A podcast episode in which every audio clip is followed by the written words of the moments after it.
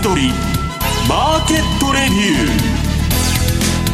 ー。こんにちは石原潤です。リスナーの皆さんこんにちは。大里清です。ここからの時間は楽天証券プレゼンツ先取りマーケットレビューをお届けしていきます。改めましてパーソナリティは現役ファンドマネージャーの石原潤さんです、はい、皆さんこんにちは。石原潤です。よろしくお願いします。さあ石原さん、はい、えー、グーグルが提訴されちゃいましたね、昨日私放送であの自分のメルマガのフォローアップセミナーっていうのやってたんですけど、はい、そこでねまあ、あのアマゾンとかグーグル取り上げて、まあ、独占禁止法の話、えー、反トラスト法の話してたらその直後にそのニュースが出てただ株はねどこ吹く風と、はい、いうことなんでまああれもよくわからないんですけどガス抜きでやってるのか本当にやるのかと。だけど GAFA 潰しちゃったらアメリカ何も残らないんでね。まああのあれだと思うんですけど。あとはあの皆さんあのなんかあの一応宣伝してください、はい、今週あ今週でや。今月の11月号ですね、ええ、日経トレンディ。日経トレンディに、えー、がラジオ大特集というふうになってましてあのこの番組も紹介されてますんであ皆さんぜひ興味のある人はお読みになってくださいはい日経トレンディ11月号です、はい、ぜひ手に取っていただければと思います。えそして今週のゲストご紹介します。楽天証券 FX ディーリング部リーダーの武田則孝さんです。よろしくお願いいたします、はい、どうぞよろしくお願いします。さあ武田さんまあ相変わらずと言っていいんでしょうか、はい、ドル円はレンジが続いてますね。はいそうですね。本当にもう方向性が全くないようなずっと泣き相場がついているような状況で、うん、なかなか私らも厳しい 状況が続いておりますが。はいそのあたりまた後ほどお話しさせていただきます。はいもう上もね下も本当こうなんかびっちり。あもう週足では私何週間経ったのかこの前棒数えてたんですけどずっと横ばいでしょ、うん、まあそれがね今ね、まあ、ちょっとここで言っちゃうとあの米債が大商いになってて実は。売り方も買い方も先物市場で、はい、まあ民主党大勝利。要するに上院も民主党取っちゃってバイデンが勝ってと。そういうシナリオとトランプが勝つっていうのと投機筋はまああのどういうんですかそういうイベントドリブンというファンドが必ずいましてね、うん、イベントを狙ってくるとわざと渦中に入ってくるわけです、はい、まあどういう結果になるとか分かりませんけど。まああの私まああの個人的なことなんですけど取引所のセミナーがあの日曜日にありまして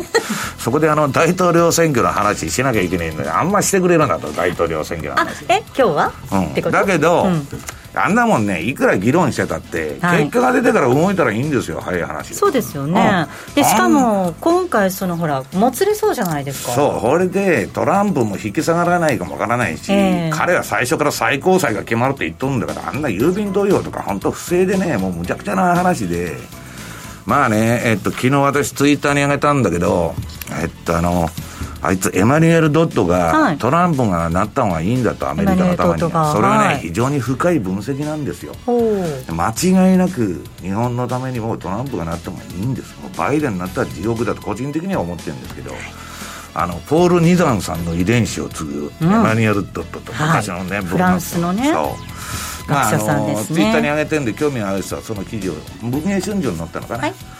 読んでほしいんですけど、まあ、あの大統領選挙は置いといて、はい、今日はね相場の、うん、テクニカルについて徹底的にやりたいなというふうに思ってるんですよね。この番組は YouTube ライブでも同時に配信をしています。動画の配信についてはラジオ日経番組サイトからご覧いただけます。また番組のホームページからは随時質問など受け付けています。番組宛てメール送信フォームからお願いいたします。それでは番組を進めていきましょう。この番組は楽天証券の提供でお送りします。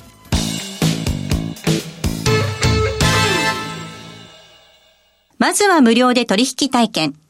楽天 FX のデモ取引を利用してみよう。FX に興味はあるけれど、いきなり実際のお金で取引するのはちょっと、となかなか第一歩が踏み出せないという方は、まずは楽天証券の提供する楽天 FX のデモ取引を利用してみませんか？メールアドレスとニックネームのみの簡単登録で、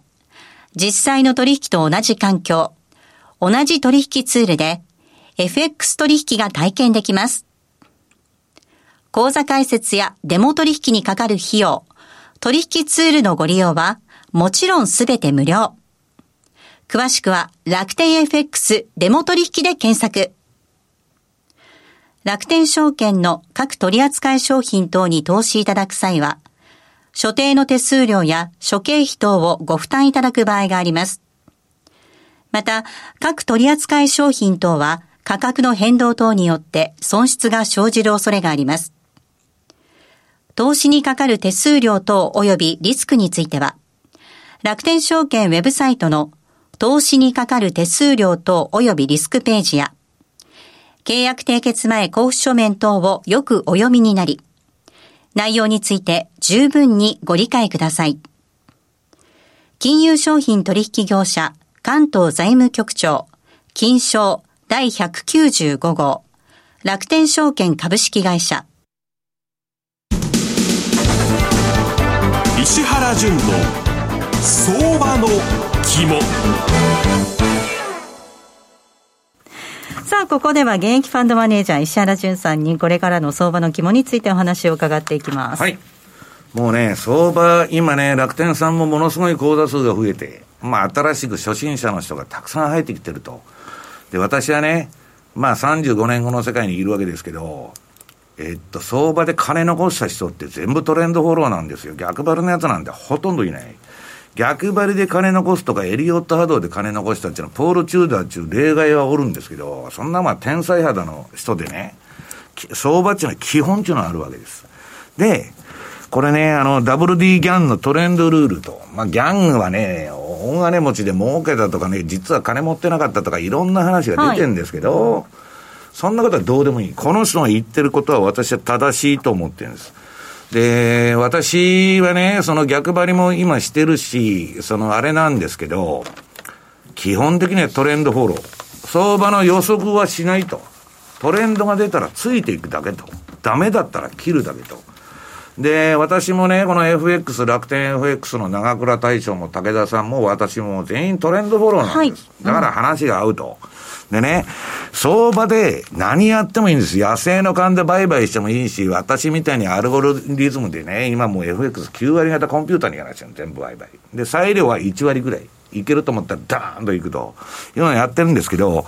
どんなや、相場は、その正解っていうのはないんでね。いろんなやり方があるわけですから、各人に応じて。だって、あの、できる時間帯も限られた人もいるわけだし、その人その人が自分で考えて、自分で納得した型を作ると。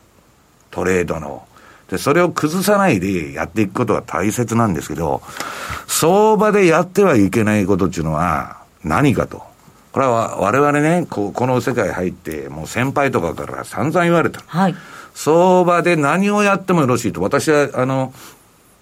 1年営業してたとって、その後すぐディーラーになっちゃったんで、ディーラーって自家売買の会社の自己資金で売買する、あれから始まって、で、ファンドの運用に行くわけですけど、そこでね、口酸っぱく言われたのは、何をしてもいいと。ただ難品だけはするなと。難品っていうのはアホがすることだと。自分の、えー、資産がどんどん減ってるのに、そこに追加して金を投入すると。これ理論的に破綻すると。してるんですよ。で、実際にも、まあ、このところよく喋ったら、あの、ニュートンのね、南海放末バブル事件、はい、相場の初動で乗って、で、すぐ降りちゃったと。まあ、それでも相当儲かってんだけど。相場の今度、天井付近でもうみんなが儲けとる儲けとるって話聞いて、辛抱たまらんと入りましたと。な、それからしばらく上がるんだけど、相場のご波動で、バーッと。その後、ナイアガラの竹のように墜落していったと、相場が。その間何品打ちまくっとるんです。ニュートンが。で、全財産を失った。うん、今でいう3億円以上の金を失ったんです、当時で。あ、当時のね、あれで今の貨幣価値に立つと。はい、ね、安品だけはしたらダメなんだと。いうのが、鉄則なんですね。で、これはね、ギャンも言っとるんですけど、トレーダーが失敗するかもしれない、最悪の失敗の少数っていうのは難品なんですよ。よくね、利のせっちゅうんですけど、自分のポジション儲かってるから、玉をピラミッディングとか言ってね、乗せていくっていうやり方は、はい、金がどんどん増えて、ええ、ほいで、そこに戦力投入していくっていうのは、これは戦争でも何でもそうだけど、はい、正しいやり方。で、ボロボロにね、あのー、軍隊がやられたのに、一体撤退して、出直さなかったら、もう無駄死にになっちゃうわけですよ。で、それが一つ。あとは、ストップロス。相場っていうのは未来わからない、誰も未来のことなんかわからないとこに、何をやってるかっつったら、その中でエッジですね、明らかにこれは上がるだろうとか下がるだろうと。相場はランダムでも皆さんむちゃくちゃな動きするんだけど、明らかにそのランダムな中で儲けようと思ったら、あっち向いてほいでしょ、ランダムって買いかと思ったら売られちゃったと、売られたと思と思ったら買われちゃったと。で、相場にむちゃくちゃ遊ばれちゃうわけです。ただ市場をよーく観察すると、ランダムな相場の中で、明らかにランダム、無秩序のないトレンドが出てるという場面っていうのはあるわけですよ。で、トレンドが最も出やすい商品っていうのは、商品っていうかね、その金融商品っていうのは、本当はコモディティ。はい、原油、ね、ラリー・ウィルウィリアムとか儲けてもほとんどコモディティなんですよ。で、その次は通貨なんですよ。で、株っていうのはね、ノーベル賞学者がランダムオーク理論っつって、ランダムかな、ランダムね、ないかって論争何百年でやっとんですよ。そんな世界で市場効率仮説っていうのが幅広、えーはい、えー、聞かせてて、何がやってもそんなもんはね、ええ、意味がねえと分析なんかしちゃって、うん、だからインデックス買って掘っていくのがいいんだっていうのが答えなんですよ。うん。はい、で、為替はそんな運用はできないわけで、インデックスでほっといたらいいなんていうのはね、ポンドの歴史見たら1と2の往来でしょ？変動相場。時間が別に目方するわけないか、あわけでないから、為替取引の場合は、あるいは先物取引もそうですけど、ちゃんと損切りを入れて、トレンドを取っていくと。で、トレンドを取るっていうのは、損より儲けが多いということになるわけです。大きなトレンドに乗れたら、相場っていうのは半分は損だと思っていい。うん、で、儲けから損引いたときに、プラスにならないとダメなんですよ、運用っていうのは。で、それにはトレンドフォローをやるしかないんです。でね、えー、っと、これ、楽天さんの次のページ。はい。だからまあ、ストップロスが一番大事だと。で、まあ私、三十何年やっててね、そのスーパースターとか天才とか言われたトレーダーが、まああの、具体的にもう名前言いませんけど、昨日ちょっとフォローアップでちょっと言ってたんですけどね、メルマガの。いくらでもいたわけ。で、みんな、損してね、えー、運用資金がなくなっちゃったとか破綻したとか、えー、ファンドで解約で潰れちゃったっていうのは、相場の技術的なことを言えばね、難品売って、平均コスト作って、で、なんとかちょっと戻るだろうと。それで逃げ切ろうとしたんだけど、みんなバーンと飛んじゃったということなんですね。で、次の、もう今日はここの話に尽きるんですけど、2ページ。あ、2ページのこのね、ボラテリティ、変動率の解釈の仕方と。ね。で、私はね、実はオプション取引をむちゃくちゃやってたの。で、私はオプションしな取引をしなくなった理由っていうのは、別にオプション取引をしてもいいんですよ。オプションってね、2000年代、これだけで食ってた時代がある。オプションの儲けだけで。通貨とか債券、株も含めて、全部やり方一緒なんですよ。でね、これは楽天さんの MT4。えー、っと、マーケットスピードでも出るんですけど、下に出てる皆さん線が重要で、水色の線が標準偏差です。スタンダードディビエーション。で、黄色い方が、えー、ADX、平均方向性指数。ADX のパラメータは14。えー、水色の標準偏差のパラメータは26。これは時間が週足であろうが日足であろうが5分足であろうが一切変えません。で、これね、ユーロドルの日足が出てるんです。たまたまユーロドルの日足が出てて、で、私が何やってるかっつったらね、これ、順張りとオプション取引で両方儲かるんです。このチャート見て、儲け箇所がたくさんある。で、私がオプション取引しなくなった理由は、オプションの買いはやってもいいけど、売りはしなくなった。なんでかっていうとね、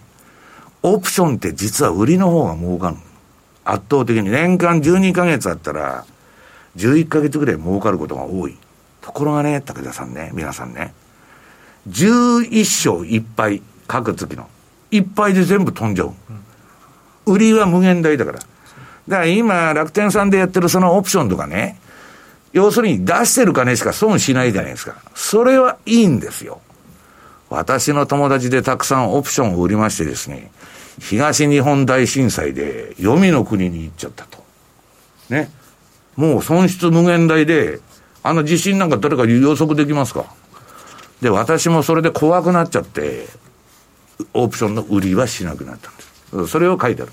でね、相場は、えー、長倉さんとか武田さんとか私のやっとる相場の、まあ見方っていうのはね、このチャートで言うと、トレンドがないときは、普通の MT4 は緑色のチャートになってるわけです。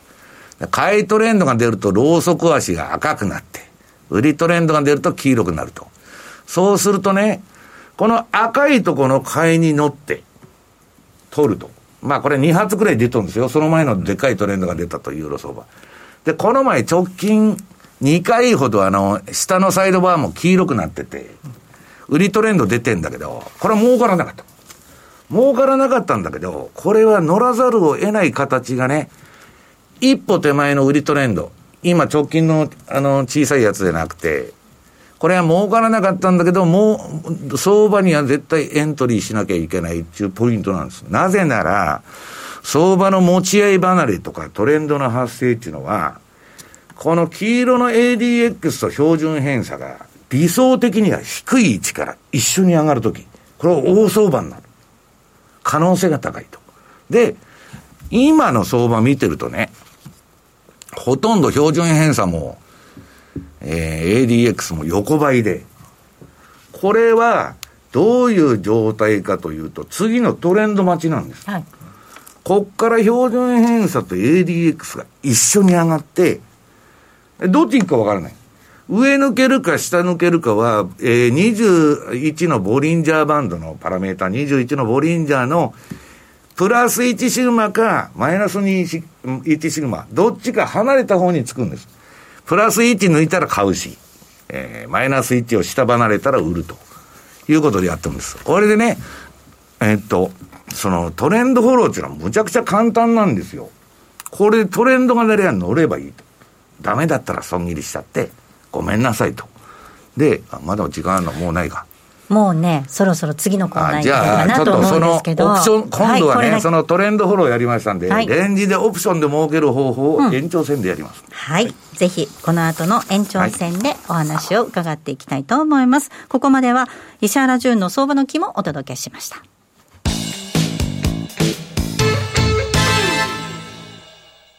まずは無料で取引体験。楽天 FX のデモ取引を利用してみよう。FX に興味はあるけれど、いきなり実際のお金で取引するのはちょっと、と、なかなか第一歩が踏み出せないという方は、まずは楽天証券の提供する楽天 FX のデモ取引を利用してみませんか？メールアドレスとニックネームのみの簡単登録で、実際の取引と同じ環境、同じ取引ツールで、FX 取引が体験できます。口座開設やデモ取引にかかる費用、取引ツールのご利用は、もちろんすべて無料。詳しくは楽天 FX デモ取引で検索。楽天証券の各取扱商品等に投資いただく際は、所定の手数料や諸経費等をご負担いただく場合があります。また、各取扱商品等は価格の変動等によって損失が生じる恐れがあります。投資にかかる手数料等及びリスクについては、楽天証券ウェブサイトの投資にかかる手数料等及びリスクページや、契約締結前交付書面等をよくお読みになり、内容について十分にご理解ください。金融商品取引業者関東財務局長金賞第195号。楽天証券株式会社。ウィークリーマーケットレビュー。えそれではご紹介しましょう。楽天証券 FX ディーリング部リーダー、武田則孝さんです。改めましてお願いいたします。はい、どうぞよろしくお願いいたします。はい、ますさて、ドル円なんですが、この時間105円の実践台まで、そうですねえー下がってきましたね。はい、下がってきましたね、はい今日も、まあ、なかなか朝からやっぱりその105円の前半も行ったり来たりというふうなところで、もう本当、最近動かない相場が続いてきてるなというのは、そこは変わらず印象を持っています、で10月に入ってからもですねもうほとんど1日50銭以上動いたというのがほとんどなくてですね、もう本当に硬直相場がいつまで続くかというふうなところに、えー、フォーカスされてくるかなと思いますが、まあ、その中でもですねやっぱりちょっと一つずつ見ていきたいなというところでございます。お願いします。で、えードル円の方なんですが、やっぱりそのボリンジャーバンドで見ましても、もう最近は端っこの方、プラスにマイナス2シグマのところまでほとんど行くこともなく、ね。完全にもう中心線、移動平均線、特に25のその平均線に沿ったような動きでですね、えー、膠着している。その移動平均も上がっとるわけでも下がっとるわけでもない、平行の中のど真ん中ですからね。ほぼ横ばいな感じでね、またレンジがこう狭いですよね。ね、そうなんですよね。で、下に MACD も、えー記載はしてるんですが、もう見ての通り、もう完全に横ばい、もうゼロからほとんど動いてないという、もうベタなぎの状況がついてきてる中、ところでございます。はい。で、えーじゃあ、多通貨、ユーロとかボンド、はいじゃあどうなのかというところで、同じくストレートで見ていきますと、はいえっ、と、ユーロドル、ポンドドルの方はですね、まあ、若干、例えばユーロドルの方は1.1800を中心にですね、まあ、行ったり来たりしているような状況ではございますが、まあ、そんな中でもかなり、まあ、フィボナッチに沿った動きに今もう来てるのかなというふうに見ています。で、まあ、6月19日と9月1日のフィボ76.4%といったところがですね、ちょうど1.1800のところと被っているようなところでして、まあ、ここをずっと抜けきれずに、もうそこで頭打ち食らっているような状況でございます。面白いね。下も行かないんだよね、これね。そうなんですよね、全く下も行かずに、で下のところのサポートライン何なの？というところで、1.6880なんですけど、ここもちょうど規模、3月20から9月1日の部分の数字と、6月19日から9月1日のフィボナッチ61.8%、ここにちょうど相当してきているようなところですので、まあ、そういったところからも、まあ、なんて言いますかね、買い支えされているような形で、もう全くあのその狭いレンジ内で、今、終始しているような状況だというふうに見ております。まあ、ドル円と同じくですね、まあ、正直、どっちに動いても、えー、まあ、ね、わからないような状況ではあるんですが、まあ、ひとまずの目処としてですね、まあ、それぞれ、まあ、あの、フィボナッチに沿った形で、まあ、あの、まあ、先ほど話にもありました、ストップロス、まあ、そこをしっかりと意識しながら置いとくのがいいのかなというふうに思っております。ちょっと短期的に見ると、本当60分足で見ると、まあ、はい。ドルがちょっと下げ足は早めてるっていうこともありますけど、ユーロドルで、今、60分足で見ると、はい買いトレンドが出ているような感じの動きにはなっている。まあそういう、だから今やろうと思ったら、ち短い時間でそうなんですね短期でね、小さい駅を積み重ねるということしか、冷やしベースとか周圧ベースになると止まっちゃってますからね止まっ。てますからね。そうですね、なんかもうトレンドフォローって言ってもね、なかなかトレンドが出ないっていうところですもんいや、ね。だからトレンドフォローは、辛抱がいる。辛抱がいる。辛抱に。だから。じりじりしちゃい相場がますもんね。動かないってことは、次動いた時は地震と一緒なんで負荷が溜まっとるんですから。だから。私みたいにね、35年もやっとると、もう動かんでもええわと、動くまで、死ぬまで待ってったらいいんやという腹が座ってくるわけですよ。はい。まさに休むも相場かなと思いますね。はい。はい。で、えー続いて、ポンドドルも、ここもユーロドルともほとんど同じ動きですね。そうですねもうここも、まあ、規模に沿ったような形で、まあ、レンジ、狭いレンジで、まあ、行ったり来たりしてるだけというふうなところだと思います。あの、トレンドが出るまで、もう待つっていうのは本当にこれ正解だなというふうに思ってますので、まあ、その間、今も、もし万が一持っている場合には、じゃあまあしっかりとストップロス、上限には置いてそういうことでおきますしょうと。ね。イベント控えてますからね、ね大統領選にね。そうですね、まあ、11月3日、4日の動きを見ながら、まあ、その後どうするか考えるというふうにすればいいのかなとは思ってます。でえー続いてペソ円なんですが、一旦5円にトライした後4.60付近まで下がって、その後また再度上昇に転じてきました。で、今日なんかも完全にペソ円5円ちょうどで、もう完全に張り付いて動いていないというような状況でございまして、まあ、ここから、あのーさらにね、5円を上抜けることができれば、まあ、引き続き上昇トレンドっていうふうなところも期待できるんではあるんですが、ただ肝心のドル円自体そのものがもう動いてないような状況ですので、まあ、ここをどれだけその高金利通貨ペソっていうふうなところだけで、まあ、買い圧力生じることができるかっていうふうなところになってくるのかなと、ですので、まあ、クロス円の中なかなか厳しい状況続いてますけどまあ、だけど、こいつはね、金利が入ってくるだけで、まあ、動かなかったも。ね、それはそれで、うん。それはまあ、うん僕なんか金利取り通貨動かない方がいいと思ってる。はい、下手に上がると下がるでしょ？ああ、そっかそっか、そういうことですね。だからドスあンっていうのはないだけ動かんかったらええんや安定してる方がいいと。はい。これ今、メキシコペソ円、日足で見て、あと週足で見てみても、この5円抜けてくると、もしかしたら大きな相場になりそうだっていディーラー的コメントをしてますね。さすがあの楽天 FX で死ぬほど売買しとるさ、知らん。違いますね。ねえこの人はもう、あをの、マーケット FX のあの、スマホ、あの、はいだトレードのためにスマホ持ってるっていう。そうです。アプリ開きながら寝て電話ますよね、で使うこと。はほとんどないと。アプリのためのスマホなんですけどただ、このところ、本当にその動かないっていうのもありますし、はい。どうしても方向性が出てこないので、ちょっとあんまりトレードできてないんですよね。まあ、中毒の人でもトレードができないあの、あの、環境にあると言います。はい、どこで入っていいかっていう感じまあ、なんですよ。もう中長期の方にはなかなか厳しいあの試合が続いてますけれども、まあ、そんな中でもやっぱりより短期、例えば1時間足ですとか5分足、10分足で取引されている方もいらっしゃると思いますので、まあ、そういったところのコツなのかをですね、まあ、このちょっと延長戦のところで少しお話しできればなというふうに考えております。ディーラー目線ですね。リーダー目線でなるほど。そこもお話伺ってきます。そしてユーロポンド見てみると、今この時間だと、ちょっとユーロが下げ足を早めるような感じなので、もしストレートでポンドドル、ユーロドル選ぶとしたら、はいポンドドル選んでみようかななんていうじゃだ馬で、まあ、とりあえず動きますからね。今朝なんかもユーロポンドが少しあのちょうど朝、高値つけた後ずるずると下がってきていて、ねまあ、そこでまあ今後、ちょっとしばらく下に行くのかななんて思いながら、先ほどオフィスを出てきたところでございます。なるほど。武田さん、あの欧州あ、欧州じゃないや、ごめんなさい、オセアニア通貨なんていうのはどうですか、はい。最近。やはり人気なのは、えー、と王子なんかがもうやはり引き続きあの非常に人気のところでなんかございまして。今、王子が、だから安全通貨とか言われてますよね。なんかことが起きた時にみんな、米債じゃないのかよと、王子買うと。結局、アメリカに対して少しこう不安感があるので、消去法的にいくと王子になるっていうところなんですね。うん。いやそう、私もその辺よくわからないんですけどね